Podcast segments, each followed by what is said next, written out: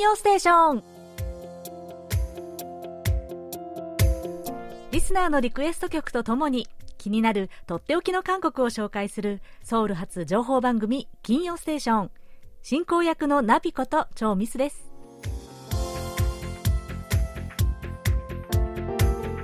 リスナーの皆さんこんにちは。あにわせよえ今週のソウル寒いです。昼間でももう冷たい空気が骨身に染みてきます。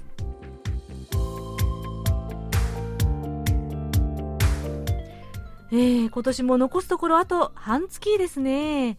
この時期皆さんはどうお過ごしですか？え先週え今年は3年ぶりに忘年会をしたりするんですかね？なんて話をしていましたけれども、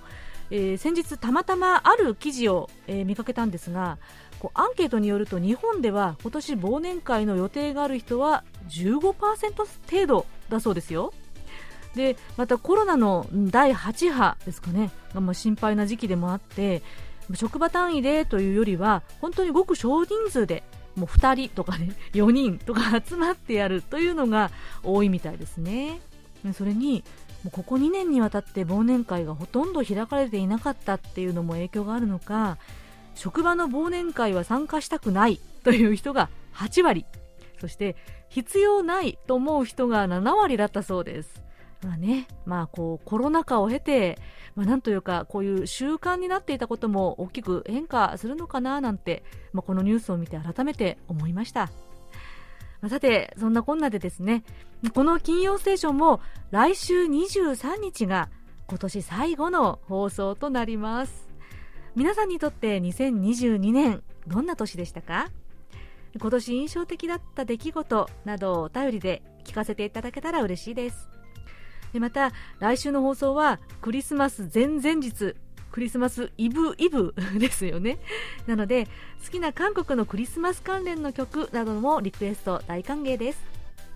それでは、今日の1曲目はこちら。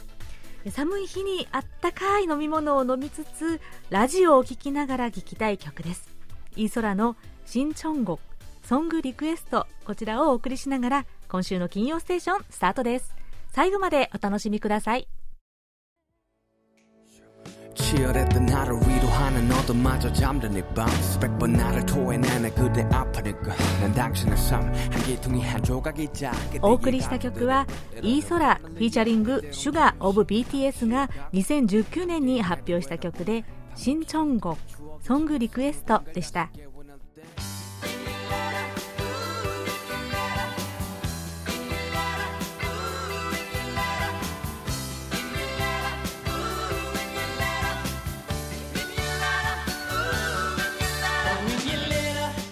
それではリスナーの皆さんから届いたお便りをご紹介します。えまずはラジオネーム草波遥さんからです。金曜ステーション超ミスさんはじめ KBS ワールドラジオ日本語放送の皆様こんにちは。こんにちは。12月2日の放送で演劇長い長い恋の物語をご紹介いただき誠にありがとうございました。番組でご紹介いただいたように劇団の略称は玉賞なんですがチケットを買うときは正式名称の玉造り衝撃展で探してみてください。貴局で紹介されたことを劇団にメールで連絡しましたら、座長の若木 F さん直々にメールでお礼をいただいただけでなく、キャストの皆さんの LINE でも金曜ステーションご紹介しますとのことです。長い長い恋の物語をご覧になったリスナーの皆さんは、ぜひ当日のアンケート用紙に KBS の金曜ステーションを聞きましたと書いていただけたら嬉しいです。とのことです。なんと、草波さん、まずは大変失礼いたしました。いや、指摘してくださってありがとうございます。お名前を、あの、名称をね、間違えてしまって、本当に申し訳ありません。えー、改めてご紹介しますと、玉造り衝撃展。えこれは玉に、えー、こう建造物の像を作ると書いて玉造り、えー、衝撃展。主催の演劇ですね。長い長い恋の物語。こちら東京公演が下北沢ザ・鈴なりで来年2月14日から19日。大阪公演がインディペンデントシアターセカンドで2月21日から26日とのことです。はい。ね、この在日コリアンの方が主人公の物語ということで、えー、私もとっても見たいなと思ってたんですが、なんと、なんと、主催の赤木 F さんが 直々にメールでくださったんですか？そして、キャストの皆さんに、金曜ステーションを紹介してくださると、いや、ちょっと私は興奮してしまいましたが、若木 F さんのですね、まあ、あの、もう劇団の座長でもいらっしゃるし、俳優で、演出家でエッセイストと、もう多彩な方ですよね。私すごく好きだったんですよ。あの、エッセイもそうですし、本も何冊か持っていました。で、わーと思ってたんですよ。いやー、ちょっと感激です。ねえリスナーの皆さん、ぜひ、演劇ご覧になったら、アンケートにですね、金曜ステーションを聞きましたと書いてください。お願いします。いや、本当にご紹介くださった草波あるかさん、ありがとうございました。私も来年お芝居を見に行きたいぞ。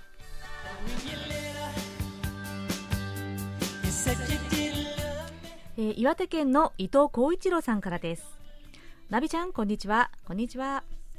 先週の放送で韓国の孤児生語を聞きました。中国、韓国、日本と同じ漢字圏なので共有するのも多いでしょうね。馬の耳に念仏が韓国では牛の耳に独協と少しずつ違ってくるのも面白いと思います。10月10日の国学の世界ででは天高く馬こゆる秋の意味が日本と韓国では違うと聞きました。韓国では中国地方の遊牧民が肥えた馬に乗って侵略してくるという恐ろしい話だと聞きました。ナビちゃんはご存知でしたか？KBS を毎日聞いていると勉強になりますね。ソウルの美味しい三大チキン屋さんにケヨルサというお店があるんですね。あと残りの2つのチキン屋さんが気になります。ぜひ教えてください。とのことです。はい。伊藤さんありがとうございます。ねええー、天高く馬こゆる秋。これ韓国語ではチョンゴマービーと言いますけれども、えー、これ元々の意味知りませんでした、私も。え、え、遊牧民が肥えた馬に乗って侵略してくるから、まあ、気をつけろという、まあ、意味なんですってね。いやー、勉強になりました。でですね、ご質問の三大チキン屋さんの残り2つが気になる。そうですよね。はい。えー、先週、ソウル路地裏歩きで話したのが、ケヨルサ、ケヨルサ。えー、まあ、あの、と、鶏の K の字に、熱、夜と書いて軽夜さなんですけれどもあと2つ調べたところ1つはオヌルトンダというですね今日のチキンという名前の、まあ、こちらは4号線のスユという駅のにある本店が元祖だそうです。でもう1つは、えー、9号線のクバンポ駅にあるバンポチキン。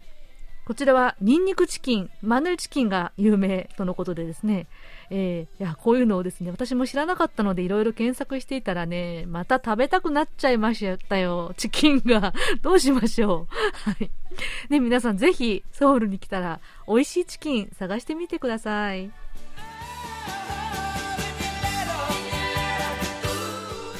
え秋田県のラジオネームたわりんこさんからです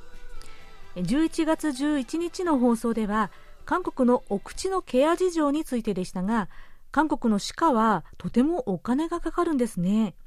日本の場合は詰め物に加え差し歯や老人の総入れ歯にも原則的に健康保険が適用されます。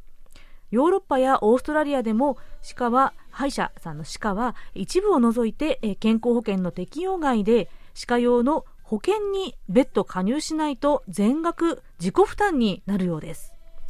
歯を削ったり差し歯にする場合日本では保険適用となるものは原則として銀歯パラジウム合金ですが最近は前歯の一部や口を開けた時に見えやすい部分にはキャドキャムと呼ばれるセラミックに近い白い歯が使われるようになりました。私も削って差し歯にした部分がそれでした。とのことです。はい。たわりんこさん、ちょっと遅れてのお便りご紹介となってしまってすみませんが、えー、11月11日の、ね、放送での尾形先生のとっておき韓国ノートでお話しいただいた韓国での口内ケア、お口のケアについてのお話でしたよね。はい。いや、本当にね、韓国で歯医者さん行くと高いんですよ。まあ、保険が効く範囲が狭いってことなんですけれども、うん、本当これ、韓国にこれから住む予定のある方、もしいたら気をつけてくださいね。私一度治療して金属をかぶせたんですけど、5万円、50万ウォンって言われて、ひっくり返りそうになりましたよ。いやー、でもね、本当に日本のこの歯の治療についても、こんなに詳しく教えてくださって、ねえ、なんか参考になりました。ありがとうございます。いやー、このね、えっ、ー、と、キャドキャムですか？セラミックに近い白い歯が使われる。私もですね、この韓国での治療で見えるところが金歯になっちゃったんですよ。なので、すごく嫌なんです。ね、日本で治療しておけばよかったなと後悔してます。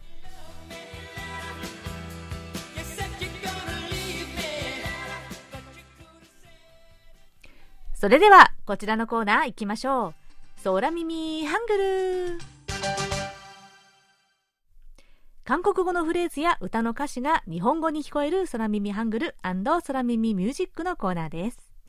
え今日はお便りモンスターおたもんさんからのご投稿です。チョヨンピルさんのソウルソウルソウルの一番の後半の部分。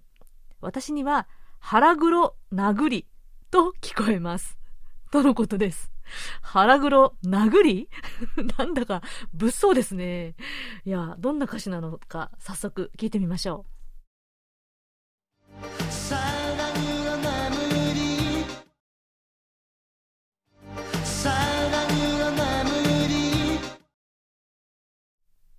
はい、どうですか？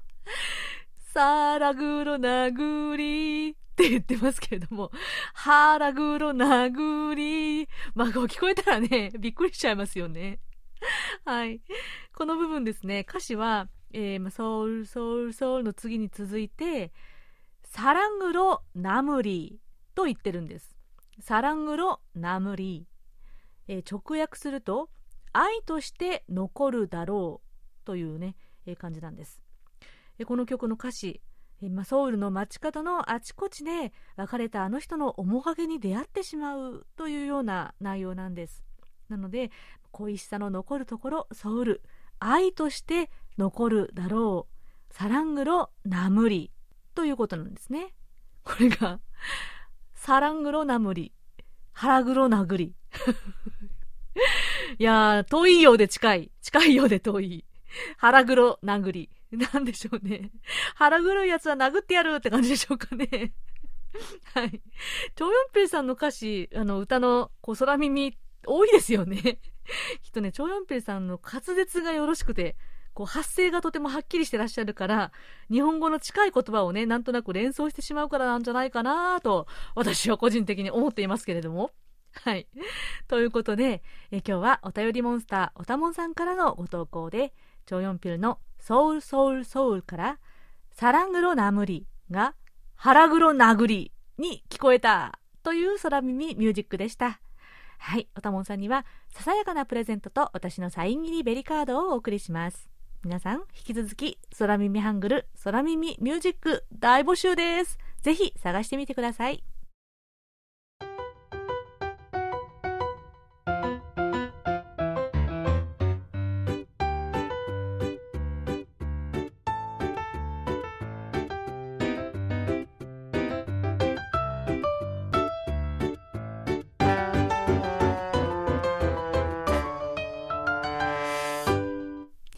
ソウル暮らしの音このコーナーでは韓国の日々の暮らしの中で聞こえてくる様々な音や話、言葉、エピソードなどをお伝えしていきます。え先日私は、えチュンチョン南道のプヨという町に行ってきました。えソウルから高速バスで2時間半ほど下った、え韓半島の西側にある町なんです。ここ、プヨは三国時代の百済ペッチェの最後の都であった土地ということで、とっても歴史の深いところなんですよ。古代日本とも交流の深かった百済の遺跡がたくさん残っている趣のある町なんです。とはいえ、とても小さな地方都市なんですが、ここで最近活発に地域活動をしている若者たちの動きがあるということで、今回会ってきたんです。都市部出身の2、30代の若者たちが、いわゆる I ターンをして地域に根付いた活動をしているプヨアンダという団体を紹介したいと思います。実は代表の金ハンソルさんは日本での留学経験があって日本語ができるということで今日直接声を聞かせていただくことにしました。こちらに電話がつながってます。えー、ハンソルさん、こんにちは。はい、こんにちは。金ハンソルと申します。はい。えー、早速ですけれども、ぷよあんだというですね、団体ですよね。はい。はい。えー、簡単にハンソルさんの紹介も含めて自己紹介していただけますか？の私が住んでいるブヨは、あの、あの韓国の小さい田舎なんですけれど、うん、あここでブヨに住んでいる2、3時代の若者たちが、うん、あの集まってコミュニティをしている、あの団体がブヨアンタというあのコミュニティです。はい、で、ブヨで住んでいる、あのきっかけはそれぞれ違うんですけれど、うん、今暮らしている舞踊がみんな好きで、うん、自分と周りをもっと面白くしていきたいという人たちが集まりました。で、あの舞踊は、まあ、もともと小さな田舎ですから、収入活動とか、まあ、文化のなんかがあんまりあないので、自分たちが直接に作ることにました。うんなるほど。でも、ハンソルさんは、もともとプヨ出身ではないですよね？そうです。2年ぐらいでした、プヨに住んだことは。うん。どういうきっかけでプヨに住んで、こういう活動を始めることになったんですか？うん実はね、コロナで私、仕事を辞めた後、うん、しばらく何もていませんでした。でもともと本当は世界旅行をしたくて、思ったんですけれど、うん、それもできなくなったし、うん、コロナがいつ終わるかもわからない時、で1年ぐらいは静かな田舎で住んでみたらどうかと思ったのが初めでした。で私は都市育て、なんですから、田舎暮らしに、少しローマンがありました。うん、最初はあのローマンだったんですけれど、うん、舞踊で暮らしながら、なんか美しい自然もそうだし、うん、隣の方もあのありがたいなとか、住みながら、ここは関係がある都市だという感覚を感じて、うん、もっともっと住みたいと思って、うん、2年目に2年間、住んでいます。なるほど。いや面白いですね。どんなメンバーがね、一緒にされてるんですか？うん、私を含めて20人ぐらいなんですけれど、はい、あの、団体以外にみんな本職、うんうん、仕事がみんなあります。私はの売れなかった農産物を使って料理をするレストランを運営しているし、他には、まあ、農業する人もいるし、はい、鉄鉄の工芸品。鉄の工芸品。うん、うん、ガンガンガンする鉄の工芸品する人もいるし、うん、リザト屋さんを運営しているパティシエもいるし、うん、画家とか、うん、会社員とか、あ映画監督も一人いるし、カウンセラーもいるし、いろんな人たちが集まっています。へえ、多彩ですね。本業がある、うん、から本業しながら、うん、空いた時間に、うん、サイドプロジェクトで一緒に活動をしています。で、すべての活動は非営利で、うん、自分の才能を分かち合うやり方で、進めています。ああ、なるほどね。いや、いいですね。うん。最近ね、韓国の若い人たちが、虚しさ、よく感じていると言いますけれど、そうですね、それを解決するための答えの一つじゃないかと、考えます。サイドプロジェクトしながら、いい関係になって、地域を好きながら住む、そんな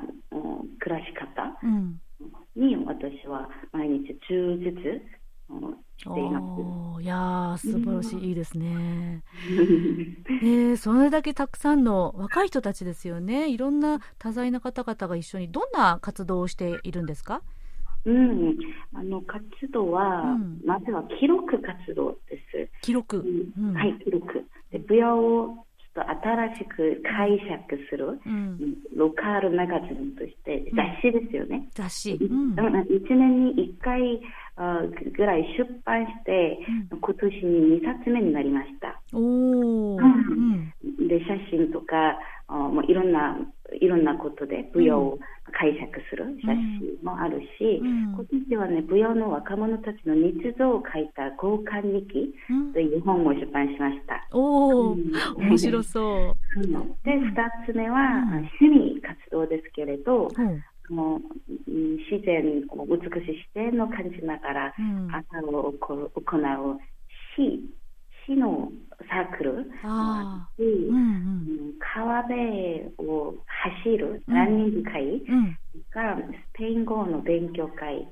とか、あ映画の会などがあります。わあ、いいですね。ランニングしたり、スペイン語も勉強したり、映画も一緒に見たり。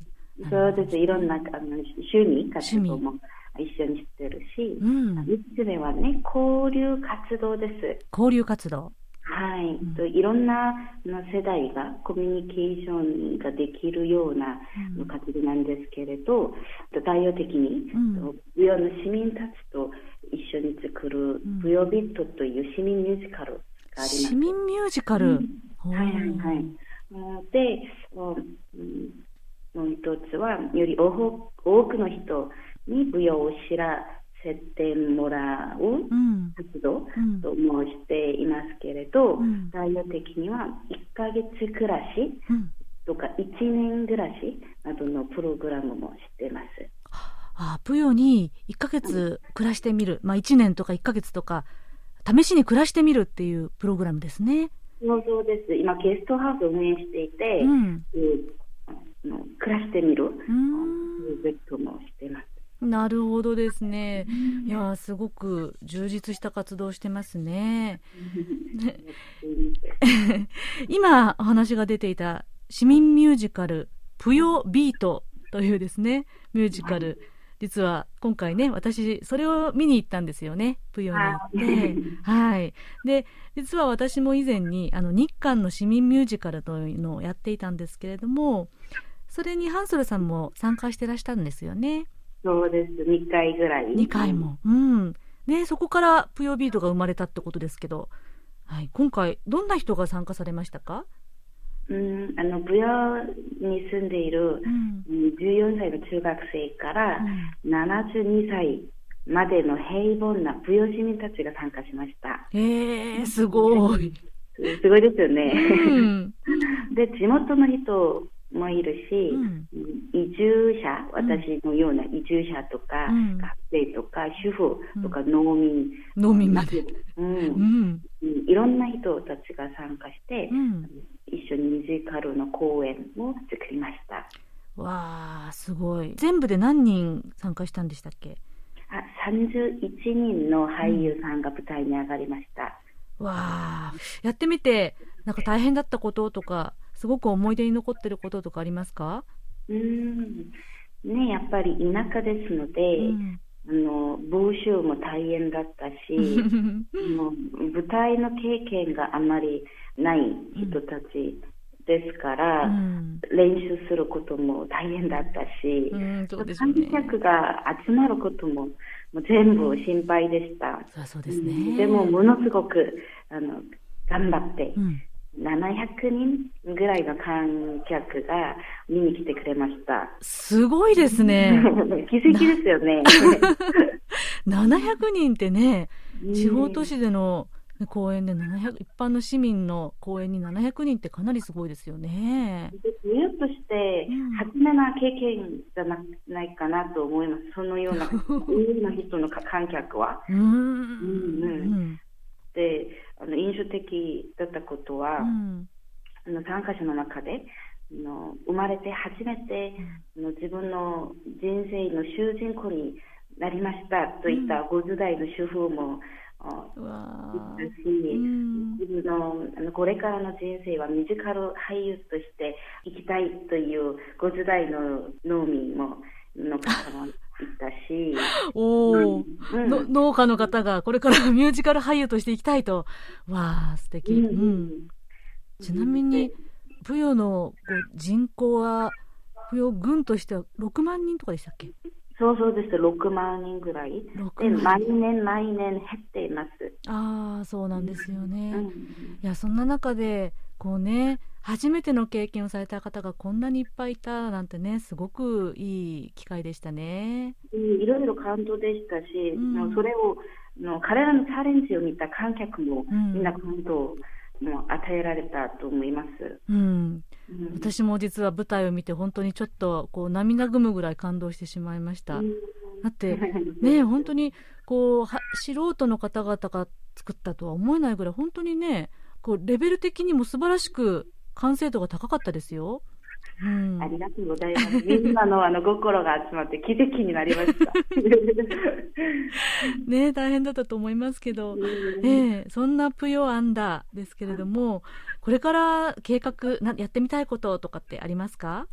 もうあの実は舞踊は、あの韓国で今、消滅危機地域にされてます、うん、増える人口より、うん減る人口の比率がもっともっと高い地域でいろいろ危機と言いますけれど、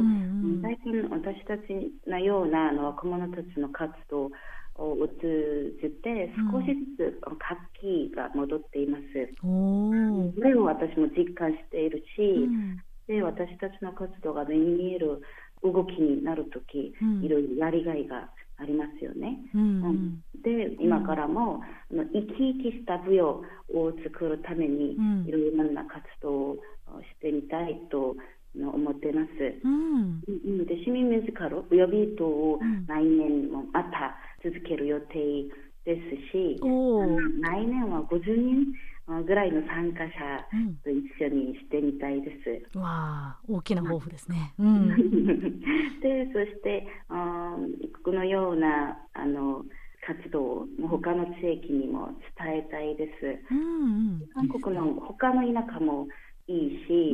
うん、日本でもいいし、うん、どこかに、小さな田舎でもそのようなチャレンジとか、楽器がありますよという広がるように、うん、うん、そのような報告する活動もしたいです。いや、すごくいいと思います。これね、日本も、これ韓国だけじゃなくて、もちろん日本も同じようにね、こう、人口のこうバランスの変化、で、田舎に行けば行くほど、こう過疎化している若者が減ってしまってるほぼいないっていう問題とてもありますよね。なので、きっとこういうことも通じてこんな活動やってるよっていうことをねお互いにこう伝えてもらえたらすごくいい交流になるんじゃないかなって思います。うん、私もそう思います。はい。いや、ハンソルさんの活動にも、そしてプヨの若い方たち、皆さんの活動にこれから期待ですね。ありがとうございます。頑張ります。はい、ありがとうございました。ということで、え今日はチュンチョン南道のプヨで若者たちの地域活動を展開している団体プヨアンダの代表のキム・ハンソルさんを招いてお話を伺いました。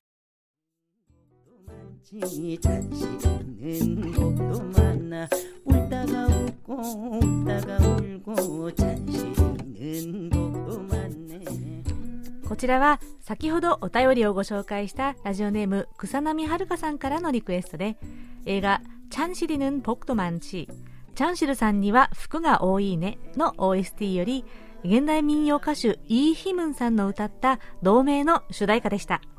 この曲キョンギ民謡のサソルパンガタリョンをリメイクした曲なんですよね。草上さんからは映画の内容よりもやたらとエンディングのこの歌が耳に残りました。とのメッセージでした。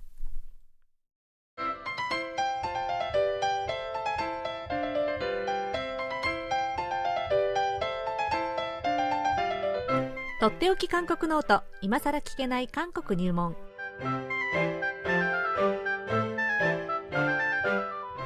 韓国国に長らく滞在され、現在、福岡大学人文学部東アジア地域言語学科准教授の尾形義弘さんが、韓国社会のどんな疑問にもお答えします。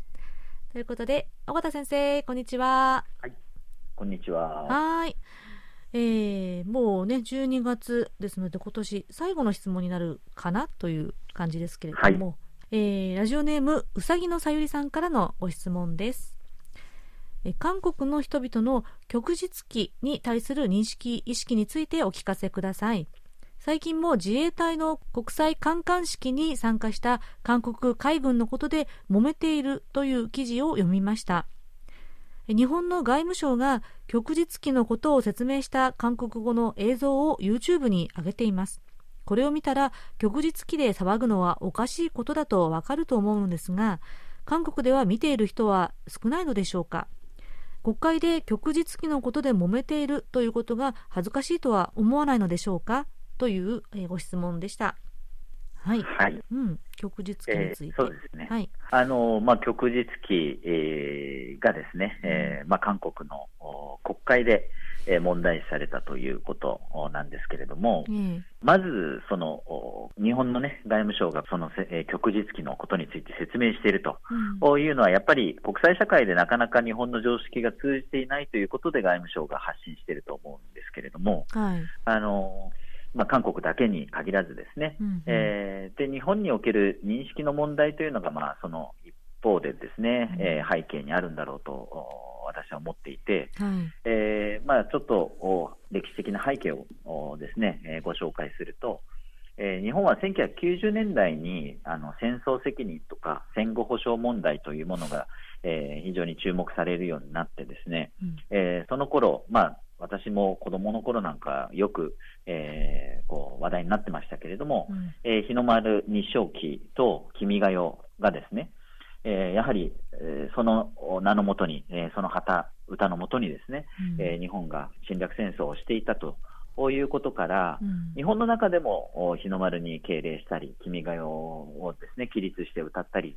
えー、ということに対して、えー、問題視する、えー、問題提起をする人たちというのが、えー、結構いたのが90年代だったんだろうと思うんですね。はい、でえー、ただ2000年代に入ってくると、そういったことに対して、そのまあ、反動というか、うん、えー、非常にそれを問題視する人たちがまた今度は増えてきまして、うん、えー、日本での、まあ、歴史修正主義と言われるものがですね非常に台頭してくる。まあ、海外から見るとですねそれを右傾化というふうにですね表現されたりするようなこともありました。うん、でそういった流れの中で、えー、1999年にですねあのまあもともと日の丸君が代というのはあの慣習的に国旗、えー、国家の役割を、えー、こう果たしていたと、こういうことで、うん、法的な根拠がなかったんですね。うんうん、えー、そういった中で、あのまあ日の丸とか君が代をね、えー、例えば学校の卒業式とかで、えー、掲げたり、えー、こう歌ったり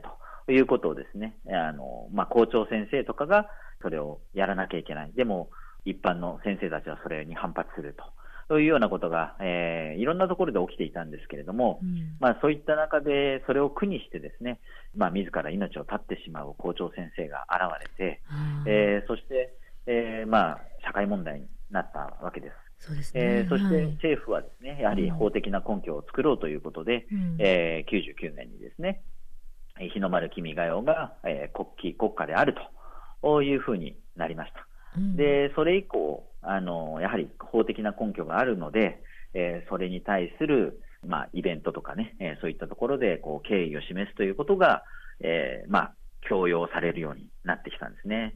で、それに対してこう反発していた人たちが、まあ、あの、教員としてですね、うん、えー、こう罰を受けたりとか、そういったことが、えー、各地で起こるようになる。うん、えー、まあ、そういう流れで、えー、まあ、だんだんとですね、えー、日本の中でやっぱり日の丸君が代というののこう存在がですね、なかなか批判できなくなってきた。というのが日本の中に、えー、まずあります、うんうん。で、日韓関係においてはですね、やはり韓国は、あその、日本国内であったように、えー、植民地の問題と関連づけて、日の丸に対しても非常に厳しい、えー、態度を,、えー、を取っていました、うん、えー、ですけれども、やはり日本の中で日の丸というのは国旗であるというふうになりましたし、うん、日本と韓国の関係が、まあ、深まれば深まるほどですね、やっぱり、うん、えー、日の丸っていうのは、どう考えても日本のことをですね、えー、象徴する、代表する国旗の扱いであるわけで、うん、えー、日韓関係の間でもですね、それを尊重するというのがだんだんまあ定着していくんですね。はい、で、その代わりに非難の対象になってきたのが旭日旗、えー、なんだろうと思います。うんうんでえー、もちろんその旭日旗に対する批判というのがですねあのナショナリズムの側面からあの指摘するされることもあります。えー、韓国では旭日小天気、えー、ウギルスンチャンギっていうような言い方もしたり、うん、あるいは戦犯旗、戦犯の旗だというような表現をされたりすることもあるんですけれども、うんうん、えー、こう旭日旗の、まあ、デザインっていうのがいろんなところで日本ではやっぱり使われているので、うん、えー、それがですね、こう類似のデザインとしても批判されていくというようなことが、やはりこう2000年代にですね、広まっていくんですね。うんうんうん、で、これはあの、まあ、ナショナリズム、韓国のナショナリズムを専門にされている、えー、まあ、日韓関係の専門家でもある木村寛さんがですね、はい、えー、旭日旗問題に見る韓国ナショナリズムの新側面という、こういう論文を発表していて、はい、まあ、その中で、えー、詳しくですね、そういった変遷とかがですね、うんうん、説明されているんですけれども、うん、えー、やはり、まあ、最近になってですね、ネット中心に韓国のナショナリズムによる、えー、日本批判というよりもですね、うん、あるいは植民地批判というよりもですね、うん、えー、軍国主義批判というようなことを、形でですね、この旭日旗が、うん、あこう、えー、取り上げられることが増えていると、こういうことが指摘されています。うん。えー、やはりあの旭日旗がですね、うん、えー、日本の自衛隊の、まあ、船で使われてたりと、うん、まあ、一般的に私たちが旭日旗を使うことってまずないんですけれども、うんうん、えー、まあ、軍隊の象徴としてですね、うん、え戦前からずっと使われてきたと、いうところから、それを、まあ、堂々と、うん、えまあ、誇らしげに、え掲げるのは軍国主義の表れだというような形でこう批判されるように、えなっています。でえー、ただ、まあ、こういった問題、その韓国のナショナリズムという形でもですね見ることは当然やっぱりできるんですけれども、一方でこう、やはり正確に知っておかなきゃいけないなと思うポイントがですね、えーまあ、今回の件なんかでが特にそうなんですが、韓国という形で日本では報道されるんですけれども、うん、この旭日旗のことを激しく批判したのはですね野党議員なんですね、うんうん、えー、でその批判の対象は韓国政府なんです。えー、韓国政府はこの旭日旗に、えー、対して野党議員が非常に、えー、まあ、なんていうんですかね、日本のその軍国主義をの肩を持つのかのよう、うん、持つのかというような、うん、えー、政府批判をするわけですが、うん。うん、えー、韓国政府は、それはその指摘に当たらないというような形で、えーまあ、その批判に、えー、反論していると。おですから、韓国と一口に言ってしまうとですね、こう見誤ってしまうのが、うん、韓国内ですでにその野党が政府を批判するためにこの、えー、旭日旗問題をこう持ち出しているだけであって、うん、韓国社会全般が今こう日本批判として旭日旗のことをこう、えー、挙げつらっているということではないんですね。うん、えー、でそもそもその野党議員が政府批判としてこのことを言ってはいるんですけれども、うん、えー、あまりその一般の人に響くような批判の仕方ではなくて、うん、まあ、あくまで与野党の間の対立の材料に使われているだけというようなところがあります。でえー、そもそもやっぱり旭日旗であろうが日の丸であろうが、うん、あの韓国社会で否定的にそれが捉えられるっていう理由はですね、うん、日本と仲良くしたくないとか、日本が嫌いとか、そういうこととはちょっと次元が違って、はい、えー、まあ、先ほど言ったように、その軍国主義というような側面がクローズアップされたり、うん、まあ、あとは根本的にですね植民地支配の問題、えー、がやはり日韓の間でですね十分に終わっていないということが大きいと思うんですね。ですから、あのまあ、場合によってはですねハーケン・クロイツ、ドイツのえー、ナチスのですね、あの、鍵十字と同一視して、えー、旭日旗を批判したりすることも多いですし、うん、えー、やはり海外でも、そういった植民地支配の、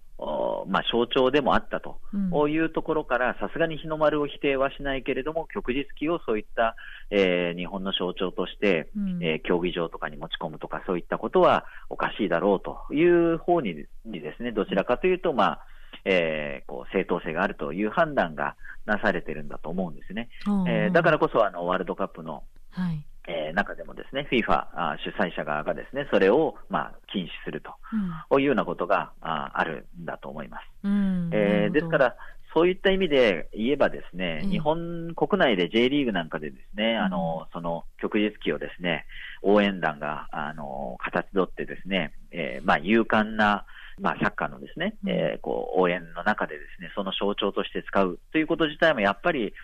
えー、植民地支配をですね、こう連想させるという意味でですね、うん、まあ、それを意図しているわけですから、やはりちょっと、えー、問題があるんじゃないかと思いますし、うん、えー、日本では朝日新聞が車掌にですね、この旭日記の柄をですね、うん、えー、まあ、朝日の柄をですね、えー、使ってるわけですけれども、うん、えー、それもやはりですね、戦前の歴史を考えるとですね、えー、ちょっとですね、まあ、なんというんですかね、えー、考えが足りないんじゃないかなと、えー、いうふうに私は、えー、思っています。あなるほどですね。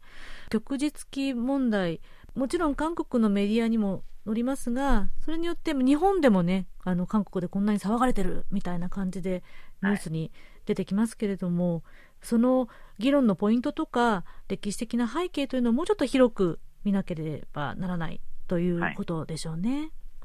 はい、はい、ということで、えー、今日はうさぎのさゆりさんからのご質問、えー、韓国の人々の旭日記に対する意識認識についてはい、まあ、社会的な背景とか歴史問題、歴史のについても掘り下げて解説していただきました。ありがとうございました。はい、ありがとうございました。ありがとうございます。はい、それでは尾形先生、もう来週はなんともう年末近い、はい、放送ですよね。なので今年最後のこのコーナーでは、はい、この1年を、2022年を振り返りながら、尾形先生と私とでトークをするというふうに、ね、なるかと思います。はい。はい。ですので、えー、また来週よろしくお願いします。はい。はい、引き続き、ご質問もお待ちしております。はい。ということですので、今更聞けない韓国入門宛てに皆さんどうぞお気軽にご質問をお寄せください。ではそろそろお別れの時間です。クロージングは伊藤浩一郎さんからのリクエストです。そろそろボアのメリクリをリクエストしてもいいかなやっぱりクリスマスは私はこの曲です。とのことです。そうですよね。こちら日本でクリスマスソングとしては不動の人気の曲ですよね。それでは、ボアが2004年に発表したメリクリ。こちらをお送りしながら今週の金曜ステーションお別れです。お相手はナビこと超ミスでした。それではまた来週もお会いしましょう。안녕히계세 요。